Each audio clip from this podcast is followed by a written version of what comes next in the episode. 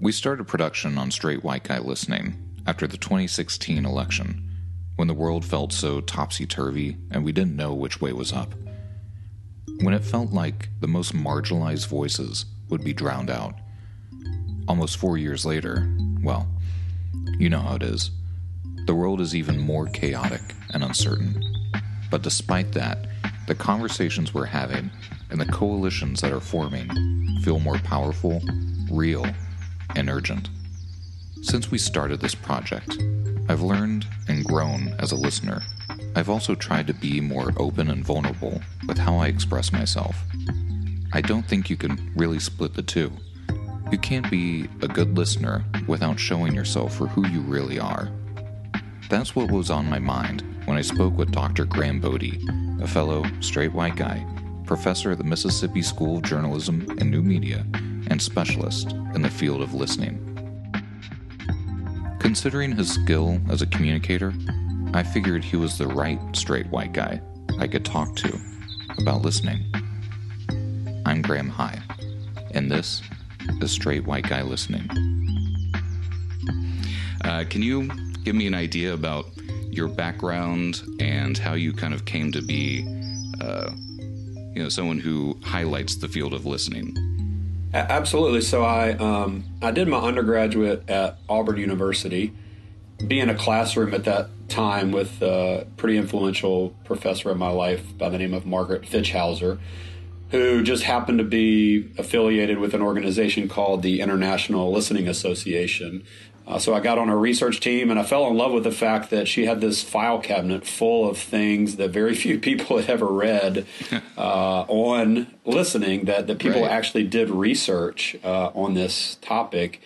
And the fact that there were so many gaps in that literature, that there was so much stuff that we still didn't know about what people think about listening and how people uh, act as listeners and whether that actually has an impact on key relational health and well-being metrics and realized really quickly that while I was having an influence in the classroom, where I was having the most impact, um, just a little story when I, I went to this one uh, organization and somebody pulled me aside and, and basically said uh, that he followed some recommendations that I had talked about uh, and that he had had a real conversation with his wife for the first time in 10 years. Oh wow! Yeah, and and those stories kept coming, and people would say things like, "If I knew you 20 years ago, I'd still be married," or "If I knew you 10 years mm-hmm. ago, I'd have a better relationship with my children." And I just thought that's where it's at. Right mm-hmm. there is seeing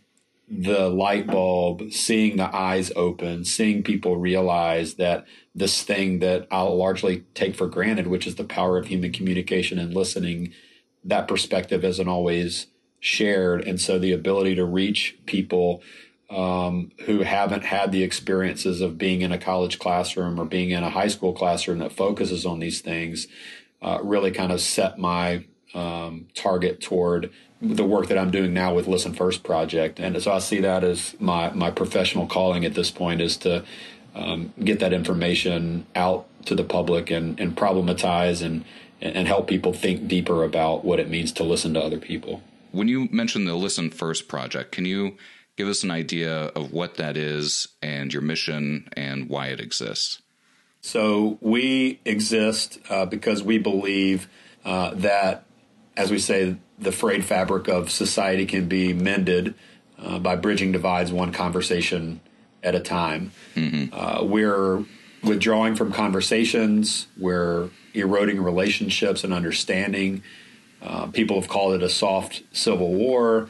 Um, mm. You know whether you're you know whether you're one out there you know uh, decrying the problem or trying to fix it, you got to recognize that w- we've got some issues as a society that we're not necessarily uh, talking across divides. Rather, we're trying to disparage and you know divide rather than mm-hmm. to to unify.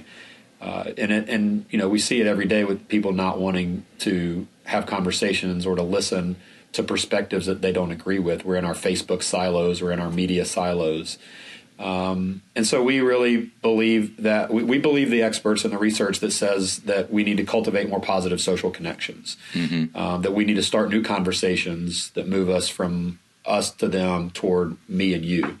Right. Um, and so we feel like we can do that by, you know, focusing on what we're calling kind of the national listen first movement. Um, and so our primary focus um, currently in, in, at the societal level is what we call National Conversation Project. And mm-hmm. part of the reason we're doing this podcast this week is because it's National Week of Conversation, which is, um, as, as, we describe it on the website, a, a bold annual occasion when people with diverse perspectives listen first to understand. In right. other words, wherever you are, uh, you have the opportunity, either in person or virtually, to have conversations that explore whatever topic interests you, whether it's political, you know, capital P political or lowercase p political, whether it has nothing to do with politics in any specific or general sense. It's a universal human need to connect with other people. Uh, it's not just uh, so it's not just an American problem, although we have focused uh, some, most of our energy uh, in the United States. So we really just liked the, to see uh, people of all stripes, of all colors, of all perspectives mm-hmm. come together and connect um, and listen across difference. Not necessarily to come to some common ground, not necessarily to agree with each other, right. but really to see the humanness in other people and to show respect and understanding for the fact that we do live in a society that is global, international, diverse, uh, and as we like to say in, in America anyway, a melting pot of multiple races, ethnicities, and types of individuals. That seems like a, a lofty but attainable goal to just start with listening to someone else. And of course, that's one of our goals with this podcast. And you also bring something interesting you said earlier about you know really listening to your wife for the first time or your children. Uh, I think that's something else we're trying to explore here is not just political issues or class issues, but how to connect just between ourselves as humans. Uh, and it seems like you guys are using that as the basis to create some healing. Absolutely. I mean, I, I totally agree. It's a lofty but attainable goal. And some of the research, um, you know, basically estimates that about 100 million people want to see a national campaign to address social polarization. Well, mm-hmm. that's what we're trying to do. And we've got over 200 partner organizations that mainstream listen first conversations. Um, there's several models of conversations from those that happen in your home to those that happen organically on the street to those that are very structured with a moderator um, to those that are between you know well-known individuals on a stage somewhere. Um, but i think you're right that it starts very simply with you know maybe it's your, you and your children. Maybe it's simply putting down the phone and hearing that your child at the park is saying hey daddy watch me right? Mm-hmm it's that phenomenon that that that we want belongingness and connectedness, and we achieve that through paying attention to other people, to listening, very broadly construed, um, but being present and being available first and foremost. And I think that's what Listen First is all about: is the ability to be present and available to individuals that, first of all, you should be present and available to, mm-hmm. and secondly, to uh, people who historically haven't um, had access to to voice in the society.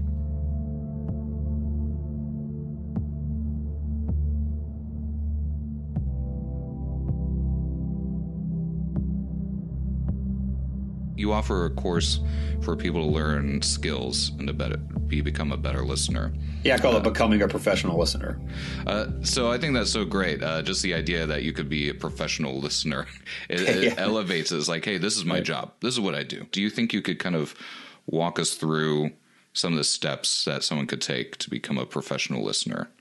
Absolutely. I think I'll maybe start kind of with the punchline, which is it's mm-hmm. less about your behavior and it's more about your mindset. Right. Uh, and that's where your mindfulness um, comes into play, for instance, where you're mm-hmm. fully engaged, you're attuned, you're engaged in the present moment. Um, mindfulness is that sort of ability to not only be attentive to your own uh, internal state and your own emotions, but the emotions and the internal, uh, potential internal states, or at least the, the, the, the presence of other uh, people. And so that that mindset, what, what I call a listen first mindset, uh, what others might call other you know types of mindsets, um, uh, attunement, atonement, whatever the case might be, mm-hmm. I think is um, that that's first and foremost. For instance, with um, multitasking, right? Mm-hmm. Um, one of the one of the key things that we know is that that's a myth that you, you, that ninety nine point nine percent of the people actually can't do two cognitively taxing things simultaneously. Instead, right. we're switching from one to the other very quickly and very efficiently, but much less efficient than focusing on one task and then switching your attention after you finish that task to another task. And some research estimates that we lose up to 40% productivity if we're trying to switch from one task to another as opposed to fully focusing our attention on wow. on a single task. So this is kind of the thing of putting your phone down when you're yeah. talking to somebody. Even just the presence of a phone in the room, even if you're not attending to it, has been shown to um, influence conversations. That, that's one of those things in terms of you know you're not going to pay attention to your phone and to the person in front of you. Uh, mm-hmm. You're going to be switching back and forth, and so I always ask, you know, which is more important? And if the phone is more important, then you should be doing that, and let me know when you're done. Um, and if I'm more important, then can you please put the phone down and show me that, that I am, in fact, the most important thing at this moment?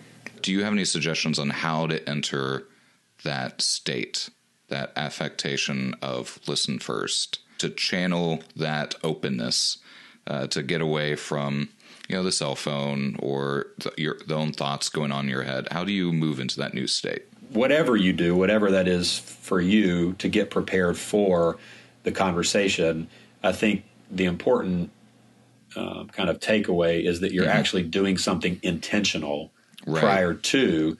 We always say think before you speak, but how many of us have ever heard think before you listen? Right, right.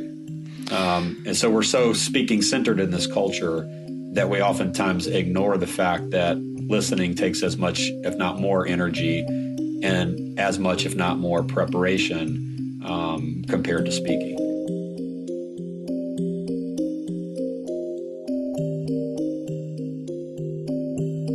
Uh, so you have this rule called the 80 20 rule that I think is a nice rule of thumb. Uh, where you say you should listen 80% of the time and speak 20% of the time. It flips the script, right? And, and this is particularly important for um, people in professions that are notoriously talkaholics, or in a personal relationship, it really is. I want to I want to get to know you. Uh, I want to understand what makes you tick. I want to understand why you believe what you believe, mm-hmm. and really truly try to understand and take seriously that. I mean, I haven't met very many people that wake up in the morning and go, you know, I'd really like to believe some wrong stuff today. Yeah. Right. You know, we don't, we just don't operate that. Most of us have beliefs because we believe they're justified, true beliefs. We believe mm-hmm. that they're not only, you know, true, but they're good for us and they're the appropriate way to be.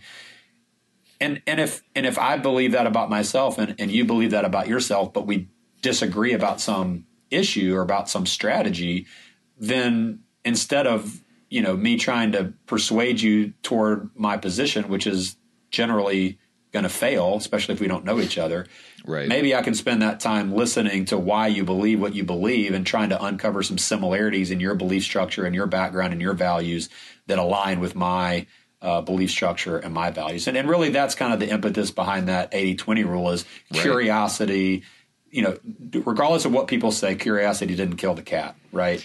Yeah. Um, and, and, so curiosity is a good thing, and we should um, try to live out curiosity in our listening. Right. You know, it's kind of funny. Uh, I do improv a little bit out here in LA, and I know I'm outing myself to my own danger. But yeah. uh, uh, uh, one of the rules is if somebody does something that's funny or outlandish, uh, you're supposed to ask the other person why they believe it, why they're doing it. So if I'm a person who, you know, buys a new pet every week and it's something funny about that and the scene, as the other person in the scene, they want to understand why I'm that way. And that's where the humor is. Uh-huh. Uh, so, I mean, it's even funny that in improv, you have to do that to get an interesting scene.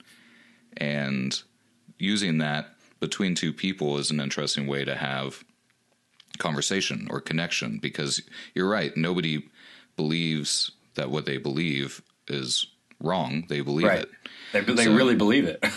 Yeah. So you Yeah. can't have that scene without that. So yeah, Right. I, I, that makes sense to me. Um, so I, I, I am curious about uh, emotions uh, behind listening because, as we were saying earlier, you could be confronted with some beliefs that you're diametrically opposed to, that you have a visceral reaction. Uh, you could be listening and someone says something that you feel like attacks you or generalizes you. Uh, of course, emotions are always there when you're listening. So, how do we handle that when we're in this listening space?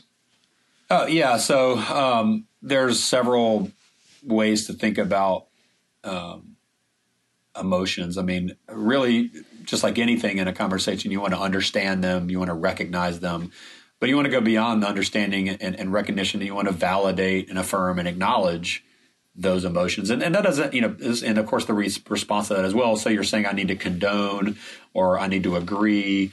That validation is about agreeing. Uh, recognizing so- the validity of someone else's emotions isn't about agreeing that a those are emotions that you feel, or Right. or b that those are emotions that they necessarily should feel. Right. So when my daughter screams from the other room that she hates herself, right, because she messed up, um, you know, my knee jerk as a parent is, is, oh, why would you say that? You're, you know, you're so great and you shouldn't hate yourself and don't hate yourself. And hate is a strong word.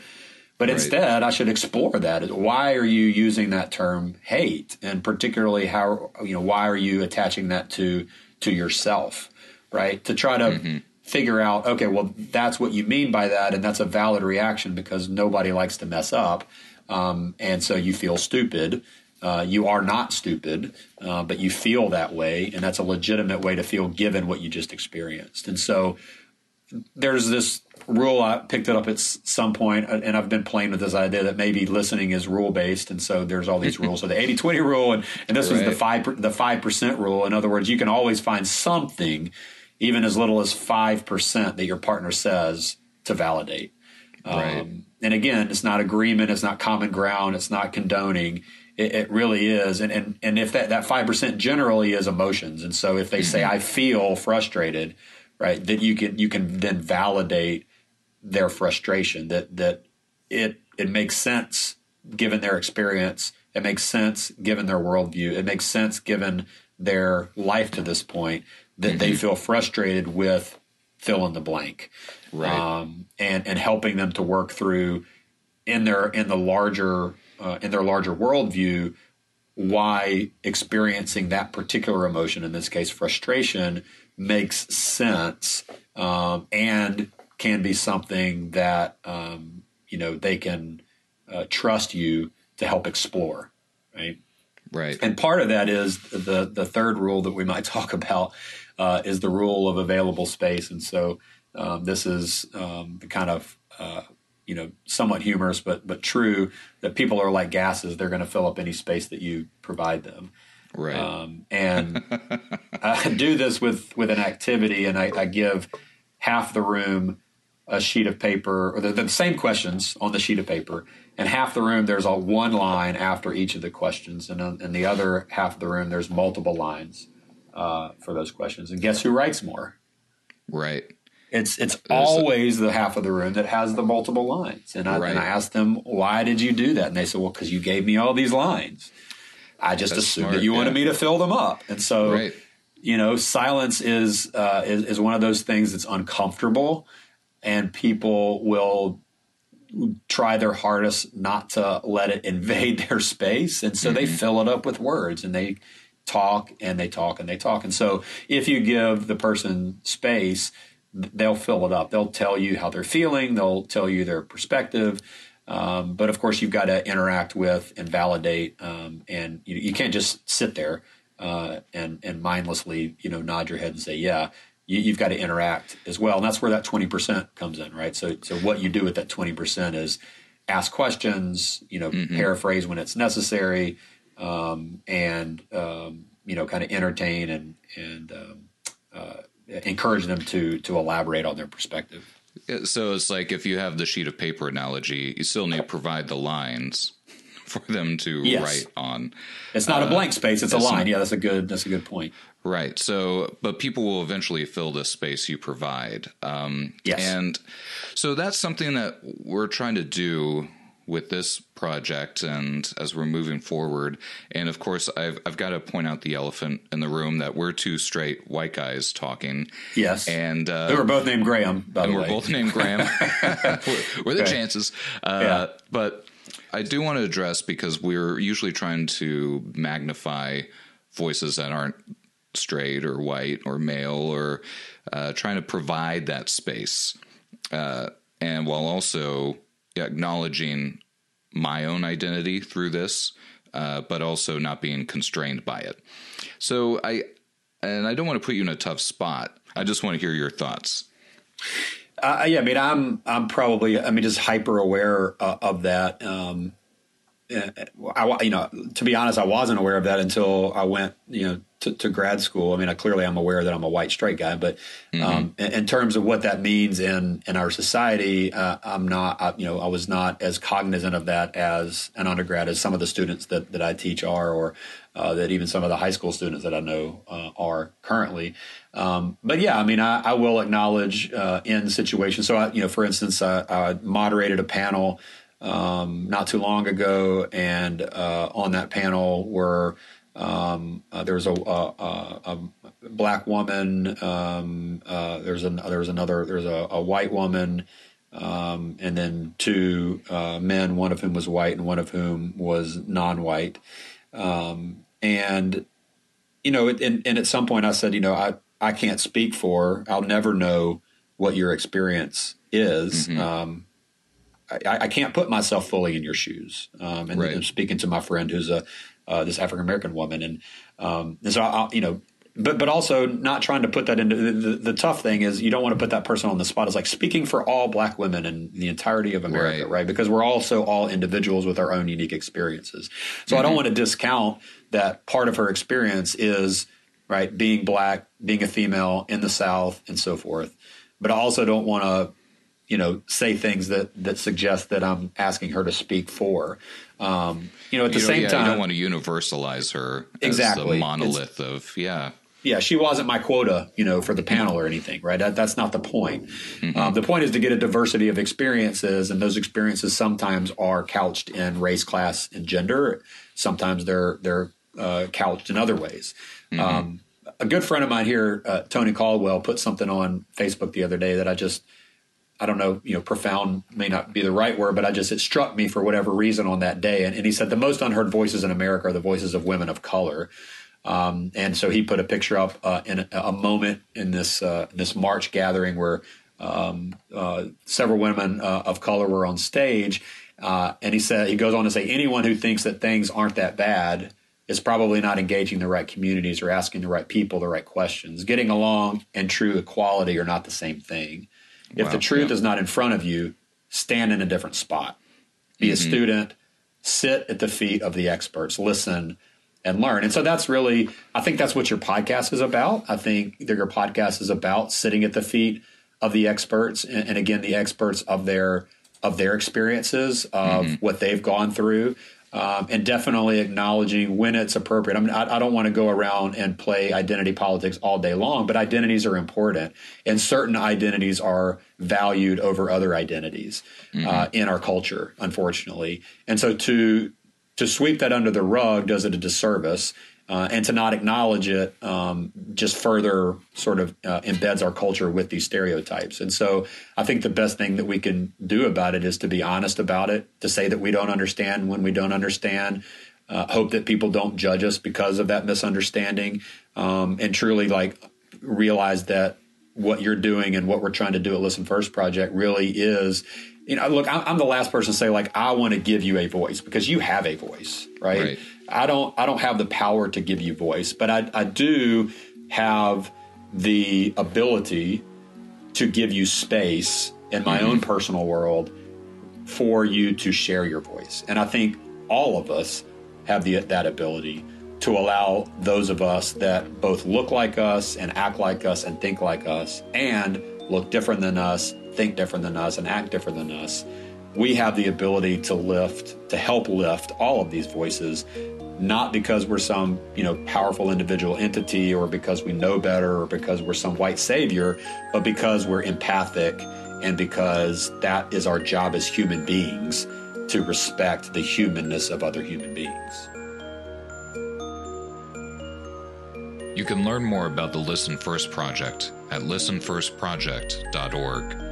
Check out their partners, Urban Confessional and Someone to Tell It To, while you're there. They also just launched a new website, discoverlistening.com, so see how you can get involved at nationalconversationproject.org. Even listening to the show is a way of participating. And of course, subscribe, share, rate, and review this podcast. For other episodes, please visit our website at straightwhiteguylistening.com or follow us at SWG Listening on Facebook, Twitter, and Instagram. Straight White Guy Listening is created by Graham High and Rebecca Breithaupt. Thanks to Brittany High for her help on this episode. Special thanks to Dr. Graham Bodie. All music in this episode was written by Daniel Birch and from the Free Music Archive. Thanks for listening.